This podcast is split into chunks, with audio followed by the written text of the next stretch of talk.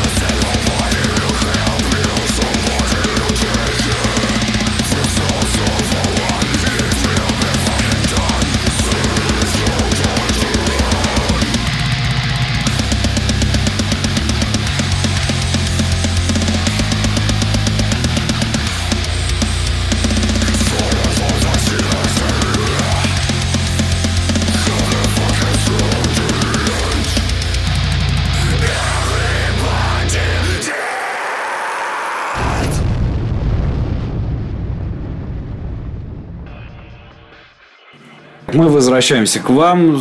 Напомню, что у нас сегодня в гостях участники э, наконец-то тяжелого, э, тяжелой формации, тяжелого рока из Москвы, так называемой. Хочется отметить, что сама программа наконец-то вернулась к долбе и молотилу, потому что какое-то время мы э, следили за трендами, и вот э, все-таки Инстаграм Тимати, он просто поверг в шок, как меня, так и э, наших сегодняшних гостей, когда они увидели у него модный логотип одной из групп, который никто прочитать не может. Кто, кстати, может прочитать, пишите в комментариях к данному эфиру, что у него все-таки за логотип. Но для этого вам надо зарегистрироваться в Инстаграме, и иметь какой-то минимальный телефон, чтобы как бы, зайти на аккаунт Тимати. Ну, а мы возвращаемся к группе. Вот Артем, собственно говоря, уже подергивая меня за правую штанину, э, хочет анонсировать концерт, поделиться своими ожиданиями перед готовящимся мероприятием. На самом деле этот концерт, он, наверное, лично для меня он очень многое значит. С каталепсией выступали мы уже не раз. Изов Дискаст – это одна из э, групп на которых я ходил с молодости вообще самый. То есть это группа, которая разогревала абсолютно все дедкор коллективы, вообще всю брутальную формацию зарубежья. Это было дико круто, и я очень рад, что мы отыграем с ними на сцене. Но, наверное, особенно я рад тому, что мы выступим с группой Coleman by the Rain. Это одна из любимых моих, наверное, отечественных групп. Это они, они играют в стиле даунтемпо, такой атмосферный дедкор. Блин, даже ну, не верится порой, что мы выступим с ними. Мы молодой коллектив, мы не так давно выступаем. У нас на счету всего лишь, по-моему, около 16 концертов. Это клево. В общем. Но все равно после выхода альбома, вот, который у вас вышел, как он Core of, hum- Core of Humanity, а он все-таки как-то от вас шума никакого больше не было э, за последнее время. И я так полагаю, вы тоже, собственно, э, заняты были верчением спиннеров, скажем так, заправлением э, вейпов, да, ну и обрезанием штанин, потому что в Москве сегодня без... Если ты не в обрезанных штанах, значит, ты не москвич, даже близко. Обязательно еще, чтобы грязь была на, сзади, вот на штанах.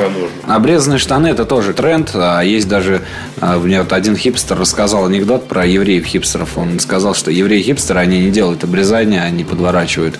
Как вы последнее время после выхода альбома прокачивали свой скилл? То есть, вот ты, в частности, Артем, как я ходил на занятия по вокалу. Оказывается, всю жизнь пел неправильно. И тут я сходил к Сергею Раеву на занятия. И понял, как петь правильно, это клево. То есть я не устаю на концертах, я могу петь хоть 10 часов подряд. Мне вообще, то есть наплевать. У меня ничего не болит, у меня как бы давле, ну, давление внутричерепное. Я сам по себе достаточно больной вообще человек, но когда я научился петь правильно, все стало на свои места. Я с легкостью даю концерты, то есть как-то выкладываюсь на, наверное, на 200% из 100. И получается все клево в последнее время. После выхода альбома, да, от нас тишь, то есть мы пока ничего не выпускаем, но мы пишем новый альбом. Работа над ним очень долгая, нудная, потому что у нас новый барабанщик, к которому надо адаптироваться в коллективе. Большая работа предстоит, и мы планируем сделать просто бомбу. То есть это затмит вообще очень, очень много. Это вообще для нас очень много значит. Че, круче каталимся? Ну, как минимум на одной ступени с ними. Каталипси очень уважает этот коллектив. Классные ребята, общался с ними, то есть э, выступал с ними. Ну, мы планируем прям сорвать куш по полной. У нас ребята все настроены серьезно и даже не знаю, что сказать еще. Хотелось бы, конечно, о настрое поинтересоваться у других участников, насколько серьезно они относятся к своему творчеству, но я думаю, что это не так важно. Я думаю, по записям ВКонтакте в группе или где-то там на других ресурсах коллектива вы можете ознакомиться сами представить, насколько все круто, насколько все серьезно. А вот отношение участников к каннибализму до сих пор непонятно, потому что барабанщик, он сидит и частично пожирает какой-то вот подозрительный Э, кусок мяса продолжает пожирать. Я вот не, не могу определить, э, это то ли пальцы, то ли что еще. Каково твое отношение к каннибализму? Исключительно положительное. Я люблю поесть э, всякие разные мясо, вот, знаешь, вот. Э, Особенно после того, когда мы отъебашили концерт какой-нибудь, э, море трупов остается, и мы идем ужинать всей группой после концертов. KFC массакр. Но, но насчет, насчет, устраиваем смерть. Насчет трупов, вот, кстати говоря, на днях посетил интересную тусовку, и вот там, как правило, на всех концертах практически, вот куда ни приходишь, всегда на разогреве какой-нибудь группы, первой особенно, которая выступает, есть один человек, который устраивает зомби-апокалипсис. Он, он, как правило, без хайера, он, как правило, странно одет, и, как правило, начинает вот бесноваться дико просто под э, ритмы зарубежной, как говорится, эстрады. И что удивительно, вот эти люди, они могут там продержаться весь концерт, все мероприятие. Вот, все-таки на кого ориентируетесь вы из аудитории, посылая такую музыку? Я Потому думаю, что Начну, с, так сказать, с сути. Вообще в Европе, допустим, музыку подобную слушают вообще все, начиная от тех, кто живет в детдомах и тех, кого едят каннибалы, заканчивая людей, которые работают где-нибудь в офисах, типа в галстучках приходят слушают там дэт метал. То есть какой-то определенный, ну, в моем случае, как бы я не вижу каких-то конкретных людей. То есть это может быть и какая-нибудь старушка, типа, из подъезда. Изергиль, да. Может, старушка Шапокляк, например. Или еще кто-то. Или там какой-нибудь знакомый чувак. Абсолютно неважно, кто это будет слушать. Главное, чтобы люди врубались и понимали, и им нравилась эта музыка в первую очередь. А кто будет ходить, мне абсолютно вот все равно. Это мое субъективное мнение. А, То есть, если придут э, радикально настроенные граждане, там, например, навальновцы какие-нибудь, то есть ты будешь э, только рад этому. У нас э, в группе нет каких-то радикальных на- идей, вообще каких-то идеологий, связанных с радикальными движениями. То есть э, мы не, прич- не- не- как бы я и вообще вот я думаю участники не, не причисляют себя каким-то субкультурным движениям и идеологическим какие-то принципы принципы тоже не я думаю не, тоже не используют типа в своей голове, потому что человек, он способен думать, способен размышлять и выводить свою какую-то структуру мысли вообще. И не нужно, на мой взгляд, вообще все это. Если придут люди, которые поддерживают кого-то и будут там стоять с какими-то флагами, и вот, да, вот Enemy Crucifixion, да, вот я услышал в вашей песне что-то, типа, вот что меня там поднатужило, да, это как бы не мои проблемы, что он там увидел. Ну, с одной стороны, да, про, э, скажем так, Европу я, конечно, не, не имею таких сведений, опыт, не, не имею опыта тусовки. Да, сейчас. Я недавно был на Brutal Assault фесте в Чехии. Вот, как бы исходя из того, что в Европе есть подобные мероприятия, а в России нашествие, в котором люди, собственно, валяются в грязи и радуются этому. И думают, что вот это вот типа такая вот эпоха рока, эпоха грязи, эпоха вот этого всего. А там действительно было круто. Вот ты приходишь, то есть там, по сути, ты приходишь вообще в поле, но в этом поле есть все, что тебе нужно. Там можно и вообще все, что хочешь, короче. А, на, на самом деле, Развитость, развитость есть там какая-то. Люди, они там занимаются дольше этим, чем у нас. Да, ну, знаешь, на самом деле не дольше, потому что э, развитость там, наверное, в плане маркетинга и в плане пиара всей вот этой темы. У нас, к сожалению, находится все на ну, таком колыбельном уровне.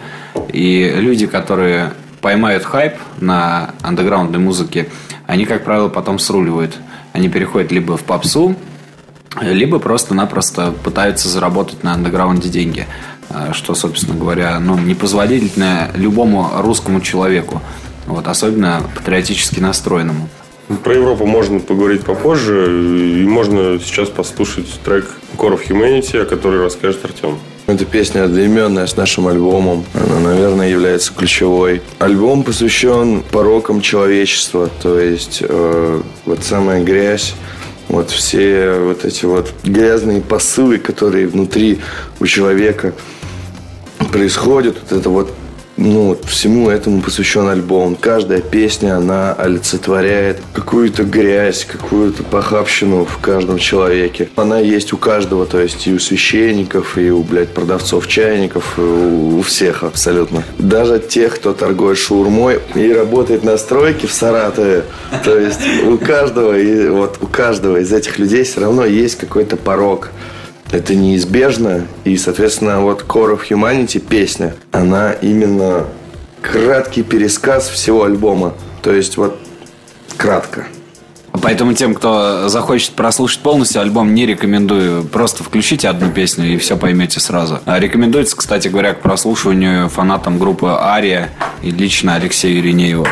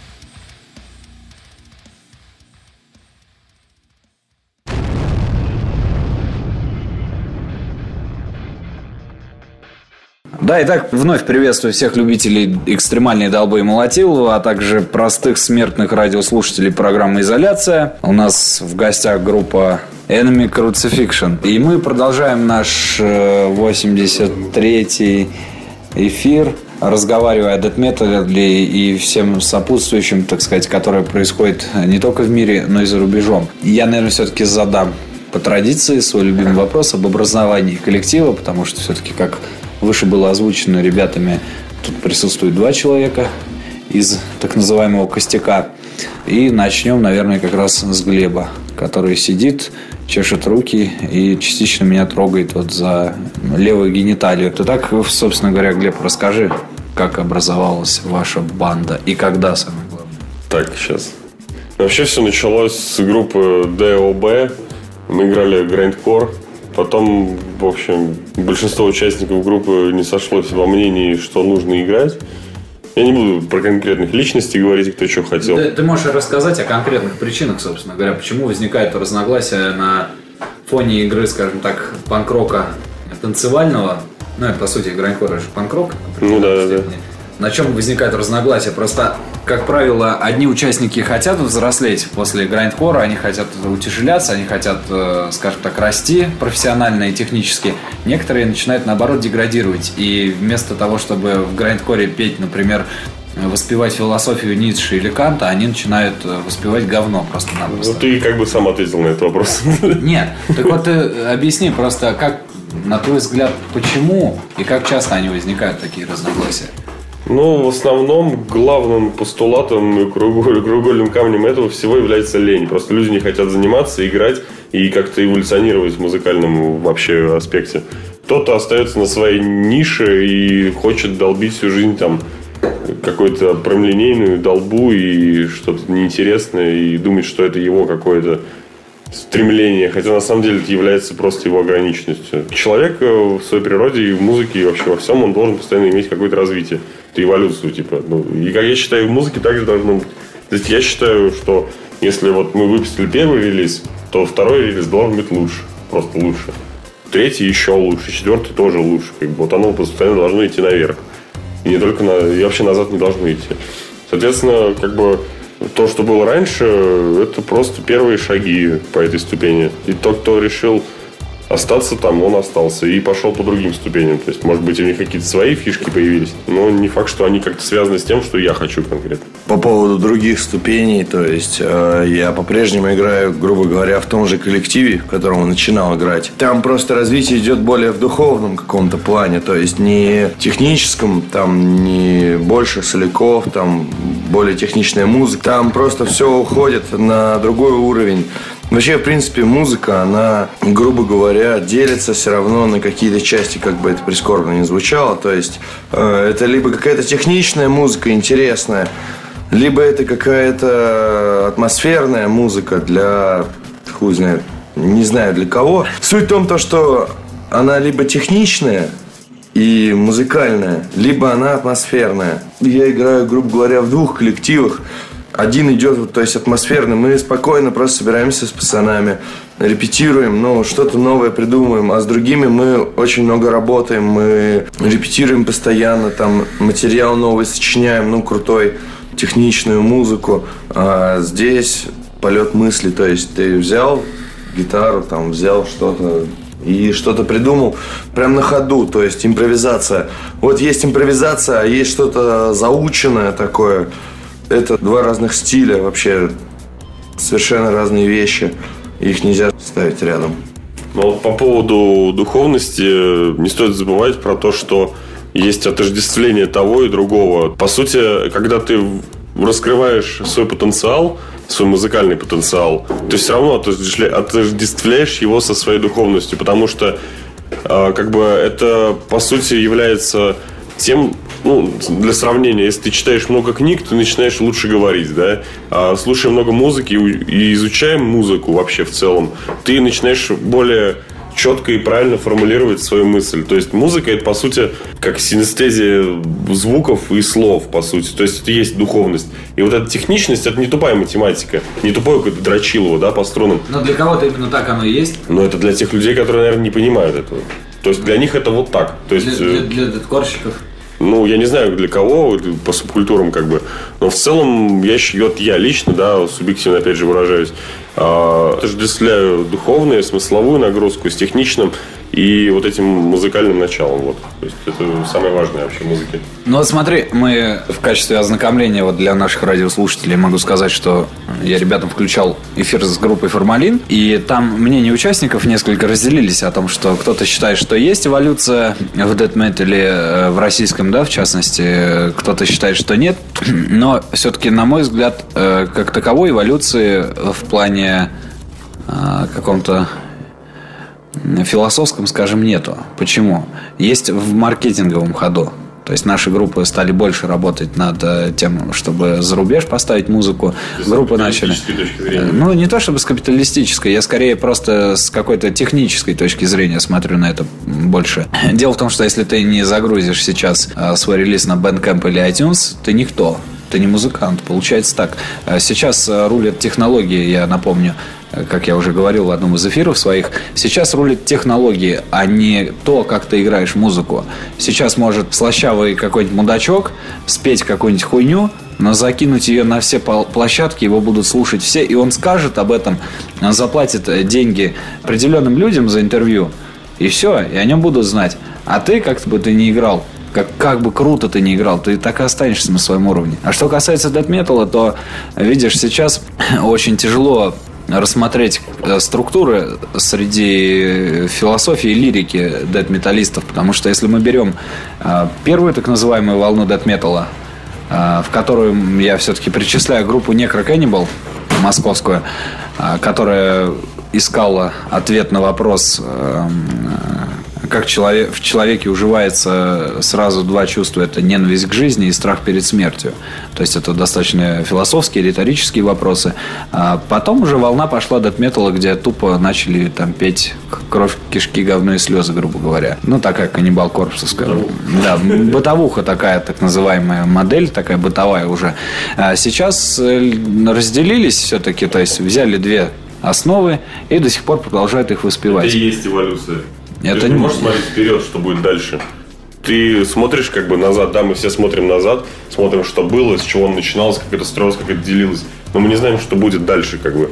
А смысл этой вот всей эпопеи в том, что он строится и делится. То есть оно постоянно на грани срыва, потому что это музыка про смерть, по сути. Это музыка про самое вообще мерзкое, отвратительное, что нас всех ждет. Ну, смерть, естественно, да. А, и такой исход про это, и музыка про это. И поэтому эта музыка всегда на грани будет. Она не будет никогда в топе, потому что она... Нет, если будет хороший маркетинг, э, маркетинг точнее, то она будет в топе. Э, просто все зависит, я еще раз говорю, от технологий. Если ты применяешь технологии популяризации музыки, количеством радиопрограмм, количеством статей, количеством журналов, назови хотя бы 10 журналов, которые могут осветить в России дэт метал музыку ты, наверное, и пяти не назовешь. Назови 10 радиопрограмм, которые освещают э, жизнь дэт-металлической сцены хотя бы. Ты и пяти не назовешь. Не то чтобы неинтересно, понимаешь, у нас э, просто еще самосознание до сих пор только просыпается у людей, только-только оно начинает просыпаться, и, к сожалению, у нас были радиопрограммы в 90-е и в последующие годы. Вопрос в том, что можно было бы сейчас эти все старые архивные записи оцифровать, выложить, чтобы мы слышали, мы знали, как оно развивалось в то время. Однако люди этим не занимаются по причине своей старости, по причине своей никчемности они вместо того, чтобы продолжить славное дело, которое они начали 20 лет, они после 40 начинают просто-напросто эволюционировать перед телевизором, вот, мягко говоря. Э, ну и вот, собственно говоря, почему Death Metal и катится. В, не только Death Metal, а вообще мир андеграунда. И он, по сути, постоянно имеет какое-то ну, перерождение – если был раньше э, фестиваль «Железный марш», у которого были съемки, который был супер передовой вообще э, основой, скажем так, московской столичной жизни, то сейчас это можно смело сказать, что это, наверное, 515 фестиваль. Кстати, э, ваше мнение о комьюнити 515. Вот я думаю, Александр наш будет очень рад слышать э, ваши голоса и отзывы о движухе. Ну и, по крайней мере, людям э, с зарубежья, которые нас слушают, там нас много кто слушает за рубежом, они вот, например, не в курсе, что такое 515. Я думаю, вот Артем, собственно говоря, просветит. Ну, с 515 движухой я знаком достаточно давно, и Александр Любишев, в принципе, мой очень хороший знакомый. Что могу сказать? То есть эта движуха существует уже очень много лет. Она абсолютно благотворительна. То есть э, здесь нет никакой коммерции, здесь чисто все во благо отечественной отечественной тяжелой сцены. Саня, он, он не берет никогда ни денег, ни с каких музыкантов. Это все абсолютно благотворительно. Артем, а вот ты как считаешь вообще, есть ли э, жизнь в андеграунде э, на коммерции, скажем так, если поставлена коммерция определенным ходом, э, да, когда говорят, вот, мол, если человек идейный, и он должен вкладываться, только вкладываться, а иначе, типа, не проживет андеграунд. Как ты, вот, твое мнение? Потому что так вот ответ до этого построил, что вот складывается такое впечатление, что действительно андеграунд не может существовать без денег. Ну, вернее, с деньгами он не может существовать. Нет, в смысле, андеграунд, uh, он, в принципе, не может существовать без денег. В принципе, ничего в нашем мире не может существовать без денег. Вообще никаким образом. То есть даже на организацию каких-то андеграундных концертов все равно нужны деньги. То есть есть какой-то человек, который все равно их вкладывает. Просто ему не нужен выхлоп. Есть люди, которые организовывают концерты, э, какие-то выступления групп. То есть... Стой, стой, подожди, вот я тебя перебью. Люди, которым не нужен выхлоп, выхлоп в любом случае нужен, чтобы хотя бы отбить минимальное. Я думаю, тут стоит вспомнить про Койот Рекордс небезызвестный, который многие ругают, конечно, но в то же время человек, который, ну, лейбл, который производит. Почему его ругают? Нет, дело, дело не в этом абсолютно. Есть выхлоп. Вот, к примеру, я, я поясню за выхлоп. А, я сам организатор тоже. Я организовываю ну, серию концертов, она называется «Некробойня». То есть я вкладываю деньги. А, это ты, оказывается, вот оно что, понятно. Да. Это, то есть, э, ну, некробойня, это как бы телега э, Жени Косарева и моя. То есть он как, он, он как бы занимается в основном клубом, там, организацией и прочее. Я занимаюсь подбором команд. И, соответственно, мне похуй на выхлоп. То есть я вкладываю деньги, я хочу привести достойные группы. Хочу, чтобы группы достойно выступили. Я хочу, чтобы было все на высшем уровне. Я сам уже достаточно много лет выступаю, и я понимаю, чего не хватает нашим группам для выступления. То есть им не хватает там времени, им не хватает там, ну, допустим, если какие-то иногородние группы, им хочется покушать, им хочется попить воды, пожить, им хочется поспать. пожить, поспать, попить пиво. Ну, я хочу сделать все на максимальном уровне, и все, и все это делаю я абсолютно безвозмездно. То есть есть вот я вкладываю определенную сумму денег, и если я ее не отобью, мне абсолютно наплевать на это. Вот я делаю так. Саша Любишев с, э, с 515 фестом в принципе, примерно делает так же. Я просто не вдаваюсь в тонкости, как он организовывает это, что он делает конкретно. Но надо, но... но надо отдать должное, что он все-таки достаточно хороший организаторский талант проявил в плане вообще, э, грубо говоря, он, э, ну, на мой взгляд, он подмял, скажем так, существующих э, каких-то людей творческих, он их объединил, он э, заставил их, скажем так, что-то делать, и они начали что-то делать. И это получилось, вот то, что мы видим, в колоссальнейшие просто результаты приносят по сей день, несмотря на малое количество посещаемости людей. Ну, по поводу посещаемости, просто, ну, на самом деле уныло то, что у нас в стране нас не слушают металл. У нас его никто не слушает. Подожди, в стране какой? В стране Москва? Российская Федерация. А, Москва. Ну, я думал, по Москве судим. И, ну, я как бы москвич, и по Москве и сужу. То, что у нас металл не слушают. То есть, если сделать такой же концерт, грубо говоря, мы позовем 4 no-name группы в Европу куда-нибудь, там придет в 10 раз больше людей, чем в Москве. Хотя Москва вроде бы столица самой большой страны в мире. Это звучит глупо, но это так. Опять же, я вот, ну, вспомню свой опыт организаторский. Мне приходится попотеть действительно дофига поприглашать людей, то есть... Э, ВК-бот задрочить. Ну, этим Женя занимается, но как бы... Ну, суть в том, что все равно приходится попотеть, действительно, чтобы люди пришли на концерт, ну, чтобы человек 200 пришло. 200.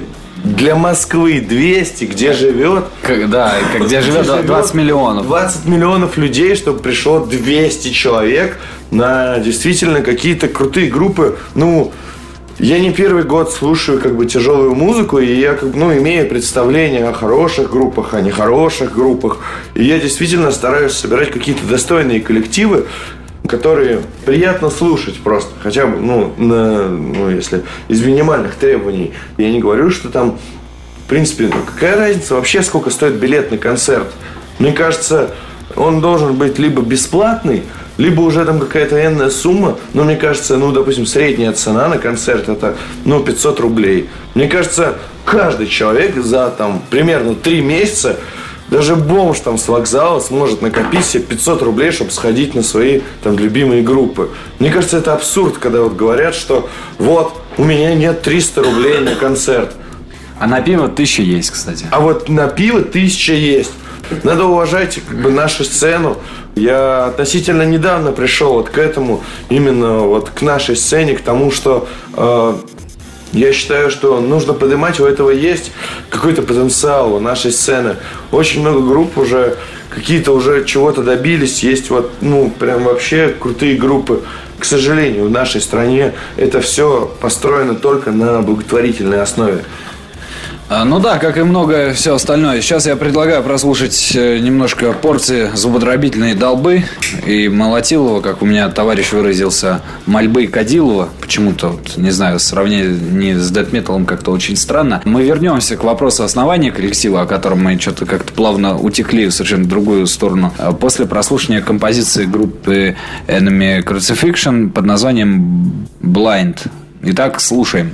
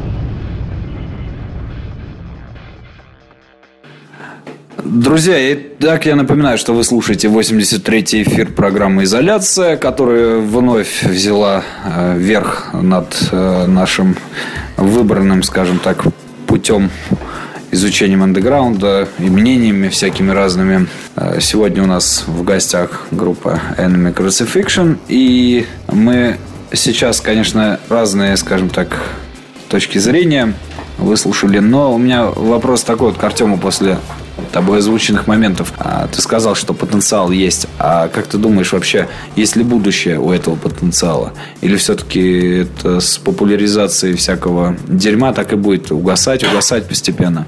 Или ты веришь в светлое будущее? Да нет, причем здесь популяризация? Вообще это полная херня.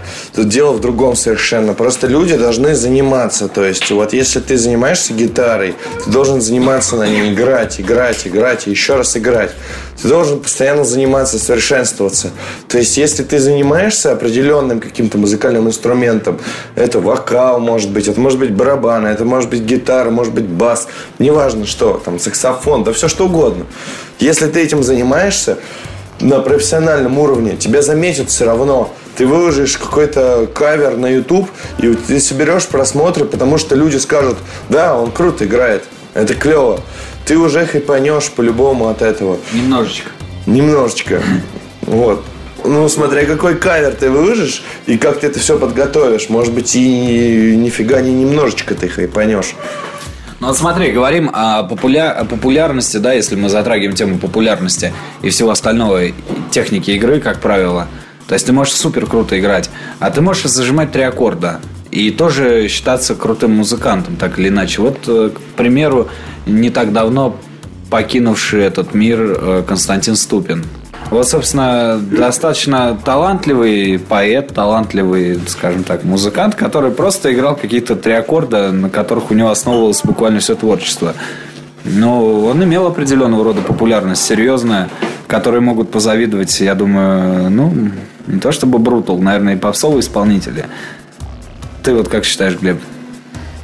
Ну, я считаю, нужно четко и грамотно разделять между собой технические навыки, навыки творческие, навыки композиционные. То есть, и человек может являться технически, ну, тупо вот физически необразованным, то есть он не, не умеет там адские какие-то свипы играть, типа, но при этом умеет преподнести такую информацию, которая, в принципе, может заключаться ну, в тексте, да, либо в его каком-то образе. Это, по сути, все является вообще любое творчество, как бы такой вот показатель себя, то есть ты хочешь преподнести какую-то свою идею, либо еще что-то, да. А вот Константин Ступин, я думаю, почему он умел тремя аккордами так себя преподнести? Потому что он имел небезызвестную какую-то свою историю, да, о нем знали люди, то, что он такой вот человек, там, панкрокер, да, он делал какую-то свою телегу, он ее строил всю свою жизнь. И ему не нужно было делать э, вообще какой-то там technical, brutal deadcore, типа, или еще что-то, чтобы свою идею преподнести. Ему было достаточно того, что у него был жизненный опыт, и люди о нем как-то знали. То есть, вот это и вписывалось в его шаблон, так сказать. Ну смотри, я могу, например, 20 лет проиграть в 10 группах разных дед металлических. И что, у меня в таком случае будет какая-то история? По-моему, ни одна история... Он задел то правильное время, он задел тот период э, вообще, ну, как что творилось, так сказать, в его среде. И он в то русло пошел, в котором он, собственно, и жиждался, типа. Ну, с этой точки зрения, пожалуй, соглашусь, потому что иначе Тут как-то философствовать сейчас особо э, нету желаний, да и зачем оно нужно, когда каждый воспринимает по-своему. Дэт-металлистам многим, которые, скажем так, ортодоксальными являются, им творчество Константина Ступина покажется э, полным адом, полным бредом. Для дэт-металлистов специально мы продолжим все-таки начатую нами до этого тему образования коллектива. Собственно говоря, вот ты остановился, по-моему, на том, что вы записали там какой-то демо. Ну, а, или, или мы все-таки пере, перез, перезаписать решили этот момент. Ну, да, давай тогда, да, как основал. Э, ты остановился на том, что вы э, выходцы из грандкор тусовки и так далее, и так далее. Потом мы что-то в дебри ушли. Все-таки как Enemy Crucifixion образовался. Давай с этого начнем. Вот Артем тянет руку правую. Ну, вообще запрещено, да. Вообще изначально была группа, где мы с Глебом играли. Играли мы что-то около грандкор, трэш, панк, вот что-то такое. И я ушел служить в армию и постиг там дзен, увидел много. Видел устава армейского. Да, видел устава армейского, увидел много. И я прям вот из армии написал Глеба, что Нам нужно перемен, требуют наши сердца. А у него, вот, кстати, майка вот Цой машина, например, очень интересная.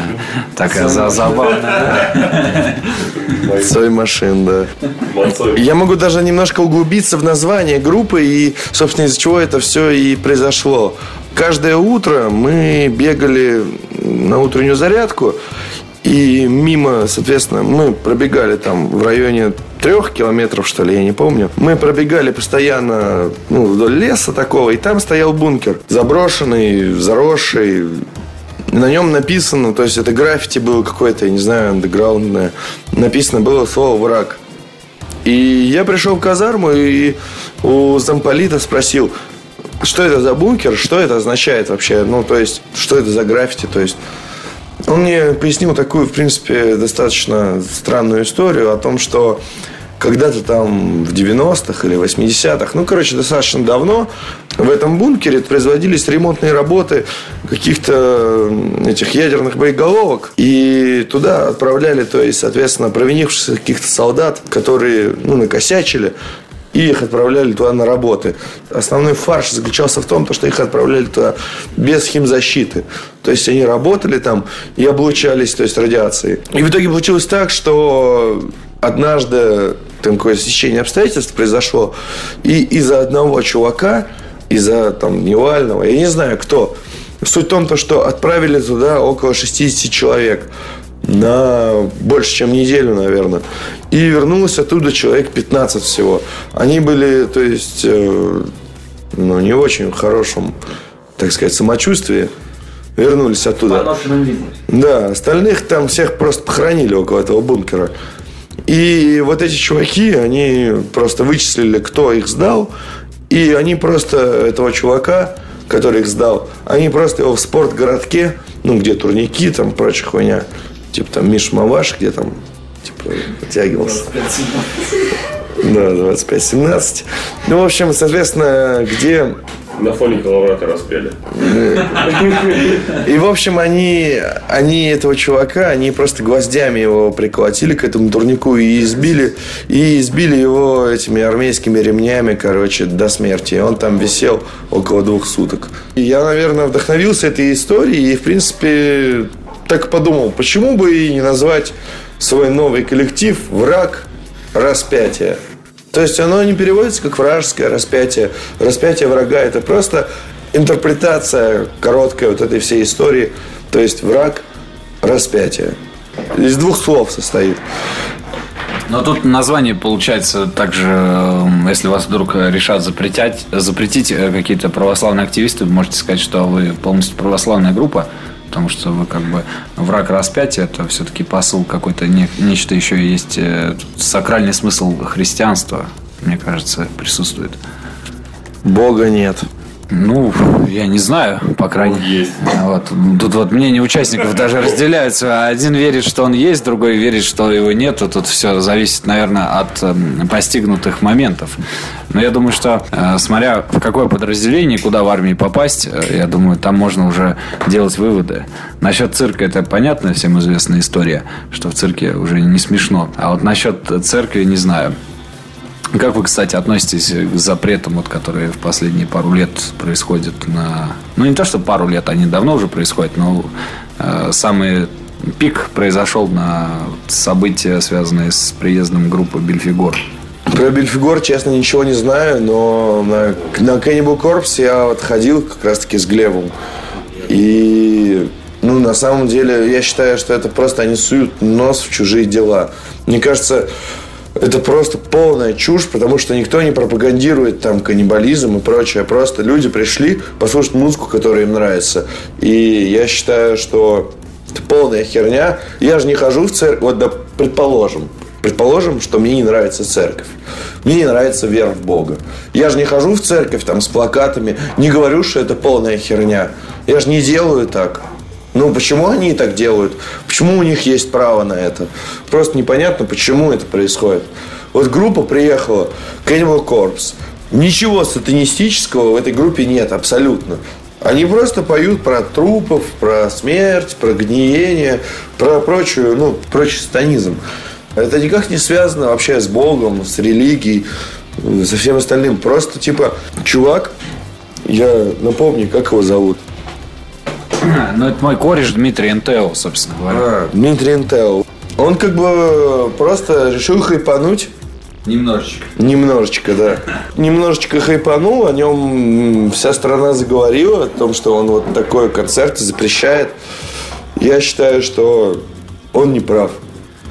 Ну, тут все, все субъективно. Объективно, как говорится, с объективной точки зрения можно сделать э, по событиям, которые произойдут чуть позже. А чуть позже они обязательно произойдут, э, связанные непосредственно с религией и э, на нашей, скажем так, российской религии, которая непосредственно была основой государства, так называемого российского. Э, Еще тут вот хочет сказать свое мнение как раз Глеб по поводу запретов и всего остального с этим связанного.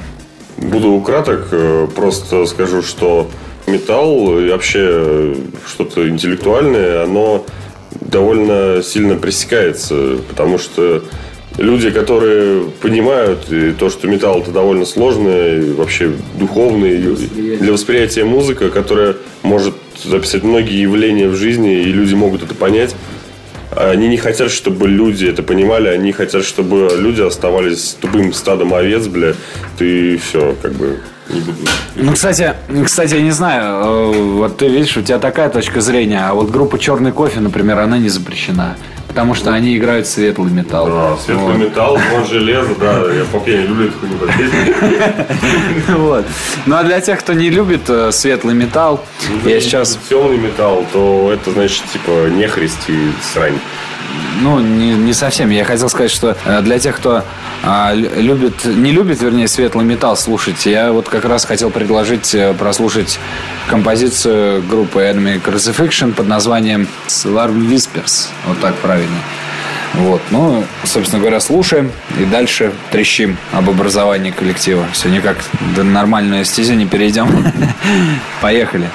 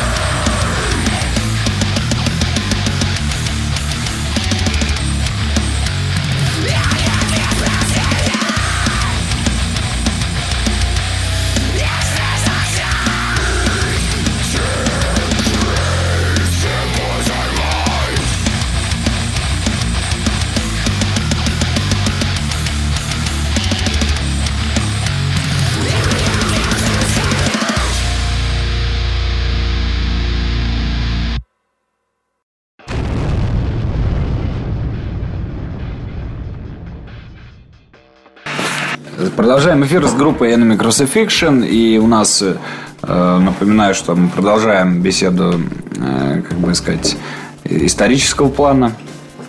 О том, как, когда, как образовались. образовались. Образовался коллектив, как известно, э, в 2014 году примерно от Рождества Христова, если исчислять летопись. Вот. И, соответственно, в шестнадцатом году у них вышел полноформатный, полноценный альбом который, о котором, наверное, все-таки Артем нам и расскажет.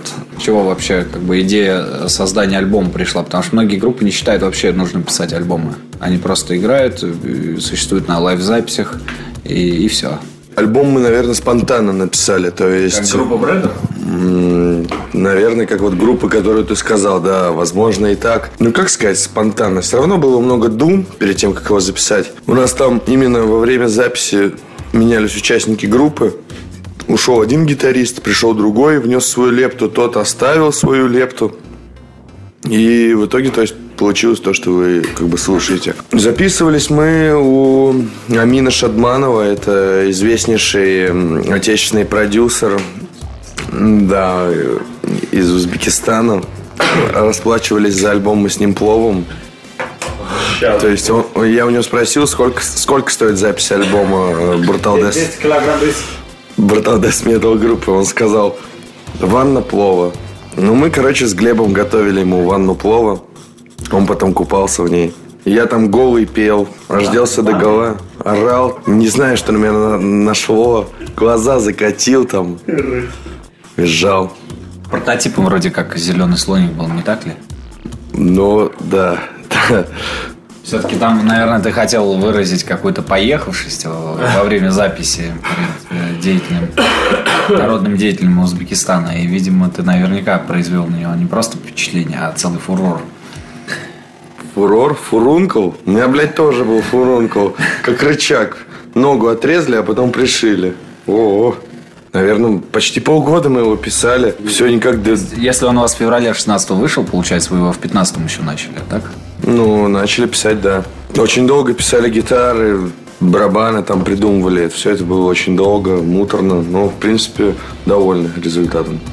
А каким образом придумывали барабаны? Через Гитар Про или все-таки вживую? Не, не, барабаны у нас искусственные, но на записи они искусственные, да.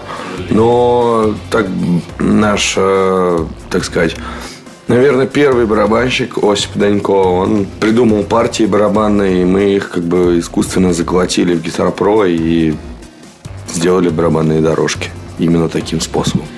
Ну, а вот ты, кстати, как э, видишь вообще дальнейшее развитие Dead Metal? Вот раньше по олдскулу, да, что сейчас называется, все-таки это все вживую происходило, люди, скажем так, больше на слух ориентировались. Сейчас же все делает машина, ну, конкретно способ гитар прошлый, это тебе известен, как это все делается, потом в кубик перегоняется, ну, в кубейс, и вся, это, вся эта система оживляется. А как ты думаешь, в будущем оно как вообще, э, будет ли существовать, э, нужен ли вообще живой барабанщик группе, или все-таки достаточно вот программы? пятой версии особенно. 5.1. Ну, 5.1, да. Ну и 4.2 сойдет тоже, да. Главное, главное не шестерка, потому что там сэмплы говно. Шестерка, ну, шаха, Да исключительно мое мнение, что да, это прогресс. То есть э, музыка становится более качественной, она становится более читаемой, то есть нет каких-то непонятного, нет никакого там пердежа, там прочего. Все понятно становится. То есть, э, ну, грубо говоря, гитар Pro все понятно, а здесь еще и с более крутым саундом. Я считаю, что это прогресс. Лично мое мнение, что это прогресс. Вот, допустим, Глеб, он будет считать иначе. Есть такое понятие, как динамика ударов, и э, человек, играя на живом инструменте, передает свое настроение и то, что он чувствует в этот момент. Машина же, в отличие от э, человека, она ничего не чувствует, что она не живая, как бы, да.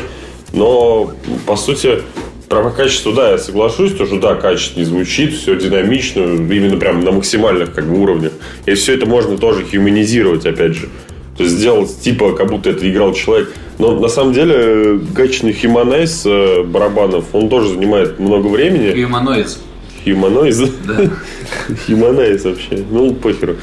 Он занимает много времени и трудов, и качественный химонез будет даже стоить типа столько же на самом деле, как и запись нормальных барабанов, потому что любой дурак может взять MIDI-дорожку, ставить ее там в какой-нибудь секвенсор, типа, и OST-плагин, и все это, типа, вот ебануть, чтобы сбит хуярил.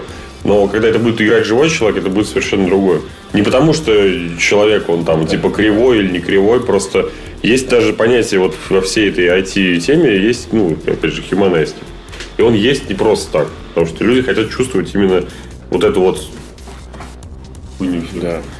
Ну, я, наверное, тоже про барабаны должен сказать отдельно свое мнение на этот счет, потому что, э, несомненно, э, каждый раз, когда я слушаю какой-то альбом, э, для меня в первую очередь, естественно, все через призму барабанов проходит. И первое, всегда задаю вопрос, по-настоящему ли написаны барабан на записи или искусственно, да? Для меня лично немаловажно, чтобы запись была живая, потому что как-никак, как Глеб сказал, да, человек передает какие-то эмоции, с какие-то свое настроение, да, ты сказал, что э, э, человек каждый свой инструмент использует как передачу какой-то, ну, информации какой-то некой, да, то есть он отдает часть себя публике, свои эмоции и настроение, да. Ну, что значит э, написать, то есть э, гитары, вокал пишется никак не по-другому. Ну, до гитары можно тоже, в принципе, написать искусственно, да. Но вот э, я считаю, что все должно быть живое. Не потому, что я там против драм-машины какой-то. и- теряется смысл самой музыки. да, теряется все вот это вот живое, все. Пусть я там запишусь как-то где-то сложаю на долю секунды, на микро долю секунды, но пусть это будет живое, и это будет по-настоящему. То есть я считаю, что альбом это та же самая версия выступления, что ли, своего рода, да, то есть... А вот у меня вопрос, э, хотел сказать, как барабанщик, барабанщик э, к барабанным отношения посредственно имею, конечно. Как чисто к барабанщику, как ты думаешь, э, необходимо ли иметь э, музыкальную грамоту, э, быть, вернее, образованным в музыкальном плане барабанщику, чтобы играть э, Brutal Dead или вообще какую-либо тяжелую музыку? Или все-таки можно, как говорится, прийти школьнику, научиться тупо долбить и больше ничего? Или все-таки хотя бы джазовые основы какие-то необходимо? Кла- Классической школы основы, я имею в виду, иметь? Конкретно в тяжелой музыке именно вот барабанщику Сейчас перебью. А, Если мы говорим о профессионализме, да, техни- техническом прогрессе тяжелой сцены в целом, то я думаю, что необходимо отталкиваться от основ каких-либо. Как правило, люди в этой всей сфере, они не имеют никакого образования, что удивительно. Ну, вот как раз-таки с этого и хотел начать, э, сказать о том, что все зависит от уровня развития э, индустрии тяжелой музыки в нашей стране, да, то есть, чтобы попасть, допустим, в какой-то, ну, как это так называемый, попсовый или э, широко известный коллектив, который уже есть в массах, я не знаю, ну, стать барабанщиком того же Стаса Михайлова, допустим, да, там нужно иметь образование определенное, э, нужно элементарно играть э, относительно говоря простой грув, но при этом у тебя должно быть за спиной образование музыкальное, естественно. В плане тяжелой музыки тут э, образование я бы сказал, ну, оно никакой роли не влияет. То есть, да, то есть имеешь ты образование, не, не имеешь образования. Тут все зависит от техники, по идее, да, то есть, ну, э, конкретно спортивно-скоростной драминг такого рода, да, это своего рода обезьянья работа. Ты просто э, рефлекторно заучиваешь что-то, постоянно поддерживаешь форму, как спорт. И играешь, да, то есть э, ничего такого относительно говоря сложного в этом нет. Ну и касаемо образования, я считаю, что в тяжелой музыке оно в принципе не нужно. А, Просто некоторые, понимаешь, э, играют музыку тяжелую с, э, там, ну, пускай будем говорить, с 18 лет. А что такое терция, они узнают только к годам к 35. Можно еще добавить, что, что э, барабан это инструмент э, атональный, или как это можно назвать. э, То есть никакой мелодии э, из него извлечь невозможно. Хотя вот Терри Бози, человек, который у него, в принципе, удалось это сделать, это развесить кучу тарелок, кучу барабанов и извлекать из этого какую-то музыку. Это в первую очередь ритм и ничего больше. То есть музыку из такого инструмента тяжело создать. Да, там можно купить какие-нибудь примочки, типа клаве там, или вот всякие более мелодичные. Думаю, из этого может что-то получится. Треугольнички вот эти вот. Ну да, чайные всякие и так далее, и так далее. Но, мелодию, да, так или иначе, видишь, э, все-таки основой любой музыки является прежде всего ритм. Не зря же э, негры, которые, казалось бы, бьют только тупо в барабан, они имеют, как правило, ну, наверное, они все имеют талант к музыке, тягу к музыке. Вот. Э, Поэтому тут не- несколько, конечно, заблуждений, мне кажется, что барабан это не самое важное. Это прежде всего не зря существует мнение, что это мотор, это сердце коллектива любого. Ну, а все-таки на, э, скажем так, на сегодняшний день э, каково а, ощущение вообще нужности у вас складывается российской музыки для так называемых россиян, будем так выражаться, вот для нашего, скажем так, совка, что ли. Я, конечно, совком не могу назвать, потому что я считаю, что наша сцена, она действительно есть, она имеет свою историю, очень большую историю. И э, несколько мне помрачает выражение о том, что все это дело не имеет будущего, все тлен. Ну, я, конечно, понимаю, что с осенью телеги могут э, обостряться такого плана, потому что, вот, глядя в окно на проезжающие там мотоциклистов и велосипедистов, э, как-то невольно задумываешься, да, невольно задумываешься о том, что как вот ехать на хаверборде, например, сейчас вот до, до метро, например, вот. Как вы думаете-то вообще? Артем, наверное, с тебя. Честно говоря, очень удручает вообще вся эта ситуация отечественной metal сцены у нас в стране. Удручает на самом деле все это. У нас не слушают никто metal, у нас крайне слабая посещаемость концертов, крайне слабо покупают мерч, крайне слабо покупают какие-то альбомы, то есть что в iTunes, там, что на дисках. Все это очень слабо, это грустно, это из-за того, что у нас в стране какое-то ватническое понятие. Вот, допустим, у первого встречного спроси, что такое death metal, он тебе скажет, «Тут мужики там Сатанюги. орут волосатые, там ничего не понятно. Да нет, да развиваться надо, слушать. э, Надо перестать быть каким-то неандертальцем, то есть надо развиваться. Мне кажется, death metal это достаточно интеллектуальная музыка, то есть там поднимаются интересные темы какие-то умные, и музыка достаточно интересная. Ну, вот в клубе как бы там происходит деградация, ты приходишь пьяный туда и вот так дергаешься там как... И уходишь пьяный. Ну, когда он там дергаешься, как бы, ну и как бы отдыхаешь.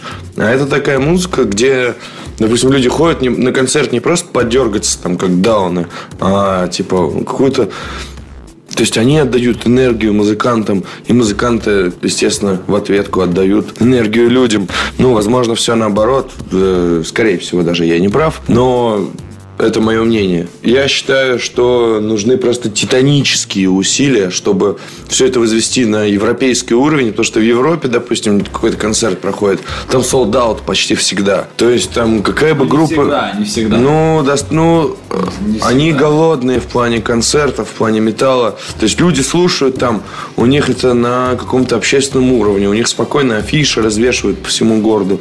У них это по-другому. Очень жаль, что у нас все не так. Хотелось бы добавить э, к этому всему, ну, как не подытожить, а, грубо говоря, сказать, что менталитеты просто разные, э, разные континенты, люди абсолютно по-разному воспринимают, скажем, э, раз- развитость сцены метал-сцены на Западе куда выше, чем у нас. Я сам лично видел старушку лет с 60 с с татуировками, полностью забитую с шеей, да, то есть, ну, я веду это к тому, что... Много забитых стариков, скажем так, которые освободились там года, года наверное, 60-е. То есть они еще живы. Да, то есть как-то у нас на это опять же посмотришь, что ой, офигеть, там, да, там бабка там забитая, это, это ну, дикость.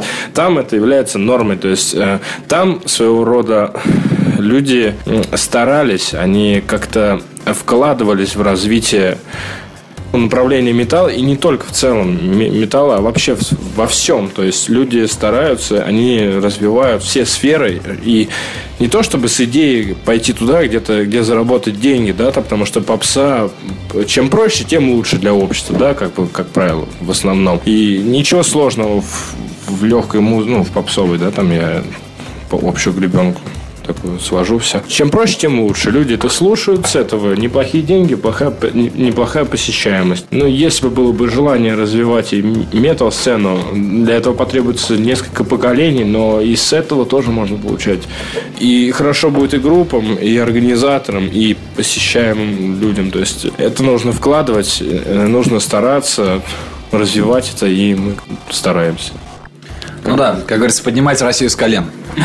Во всем. Во всем, да, в том числе и Metal. Я Предлагаю сейчас э, по этому поводу прослушать композицию Island, э, которая вышла также на альбоме Core of Humanity. Альбом можно прослушать, можно загрузить в тунец, можно добавить, ну, где угодно, он наверняка везде есть. Э, дебютный альбом группы Enemy Crucifixion. И что, мы плавненько будем переходить к завершению эфира. Итак, слушаем. Всем долбы.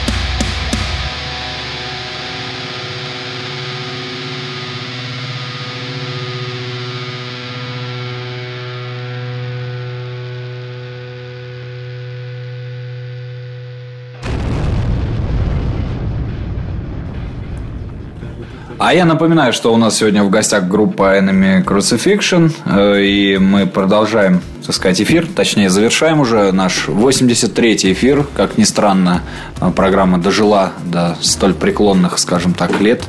У меня вот постоянно вопрос пишут сообщество о том, кто будет в 88-м эфире. Пока не определился. Э, ну, Денис, он пока, не знаю, он пишет, э, кстати говоря, запи- записи новые пишет, ему некогда. Вот. А что касается что-то вот, скорее придется что-то другое брать. Ну, не знаю. Главное, чтобы люди грамотно восприняли, что цифра, ну, как сказать, порядковый номер, он не определяет никакое предназначение коллектива. У меня, собственно, по традиции вопрос э, о ваших ближайших планах и взгляд, э, скажем так, вашего творчества в будущем, ближайшем, обозримом. Начнем, наверное, с Артема, потому что он вот что-то ему как-то приуныл. Понимаю, осень, все дела. У природы нет плохой погоды. Мне вообще Ну, ты вот, я смотрю, втыкал сейчас в какашку, которая лежит на, пода- ну, скажем так, на дорожке, которую оставила какашка. Ой, как собачка, точнее, вот. Какой-то жирной тетки. А все-таки, о чем ты думал? Я ни о чем не думал. У меня есть такая уникальная, уникальная способность. Я могу ни о чем не думать. Что у нас в планах? Везет, помогает засыпать, наверное. Мне везет, да. Я засыпаю очень быстро и не заморачиваюсь ни о чем. А, В планах что у нас? Ну, честно говоря, хотим сорвать куш вообще по полной. В плане вот стрельнуть с новым альбомом. У нас сейчас впереди очень много концертов, как в Москве, так в Питере. За рубежом пока у нас все сложно. Как-нибудь съездим обязательно. Э, Выпустим новый альбом, обязательно съездим, прокатаемся по России, то есть в тур съездим, порадуем ребят новым годным музлом. Так, сейчас работаем над новым альбомом. Как процесс проходит, кстати говоря? Все песни написаны, тексты все написаны. Осталось, соответственно, все это сыграть, выучить и, соответственно, и облога. Закрепить все это жирной обложкой. Будет нечто новое, то есть, соответственно, уже новый взгляд. Будет более тяжелая музыка, более техничная, более мрачная. Ну, в общем, грубо говоря, Core of Humanity 2X. То есть, все будет более насыщенно. Песен на альбоме будет не меньше 10. Будет все клево. Глеб. В принципе, Артем все уже сказал. Что касается музыкантов, все очень усердно занимаются техническими моментами, в том числе и я. Учусь, так сказать, играть, постигаю разные гитарные штуки, вот, развиваю технику. С шести на семи струнку, что ли? Да. Ну, да не, ну так, типа, все развиваются, все работают. Работы много еще, на самом деле. Ты сказал слово усердно. Главное, вот как некоторые дед- дедстеры и вообще просто металлисты, они путают, как правило, ну, некоторые группы есть, благо я их э, стараюсь не слушать, они путают усердие с усердием. Да, я так, и- Вот. так и думал, что это скажет.